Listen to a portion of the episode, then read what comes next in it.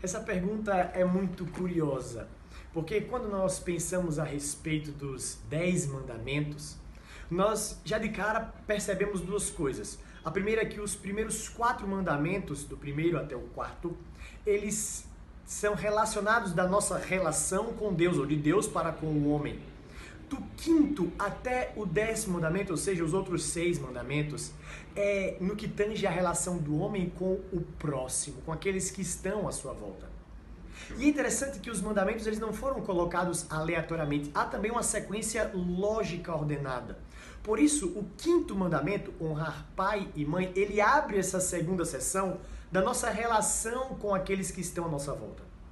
Com isso, nós entendemos, de acordo com os nossos símbolos de fé, de acordo com a nossa confissão de fé e os catecismos, que honrar pai e mãe, a palavra pai e a palavra mãe, ela não diz respeito literalmente somente aos nossos genitores, o nosso pai, nossa mãe, ou aos nossos responsáveis. Nós percebemos que, na verdade, se reflete a toda autoridade.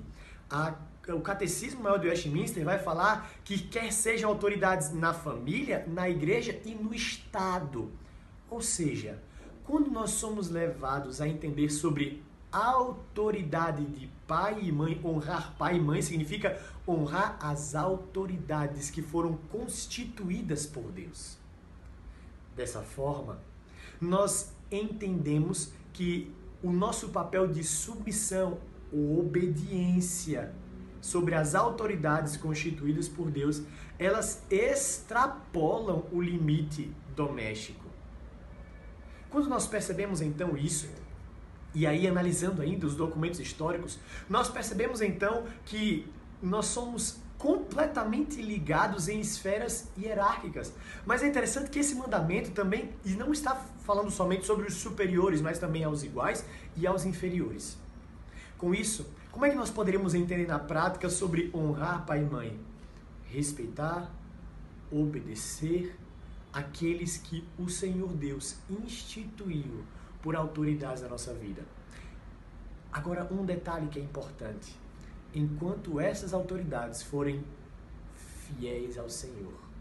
E isso é muito importante, porque muitas vezes pode ser que nós sejamos levados até mesmo ao último caso de uma desobediência, mas há um longo caminho para ser observado, e isso se chama exceção e não regra.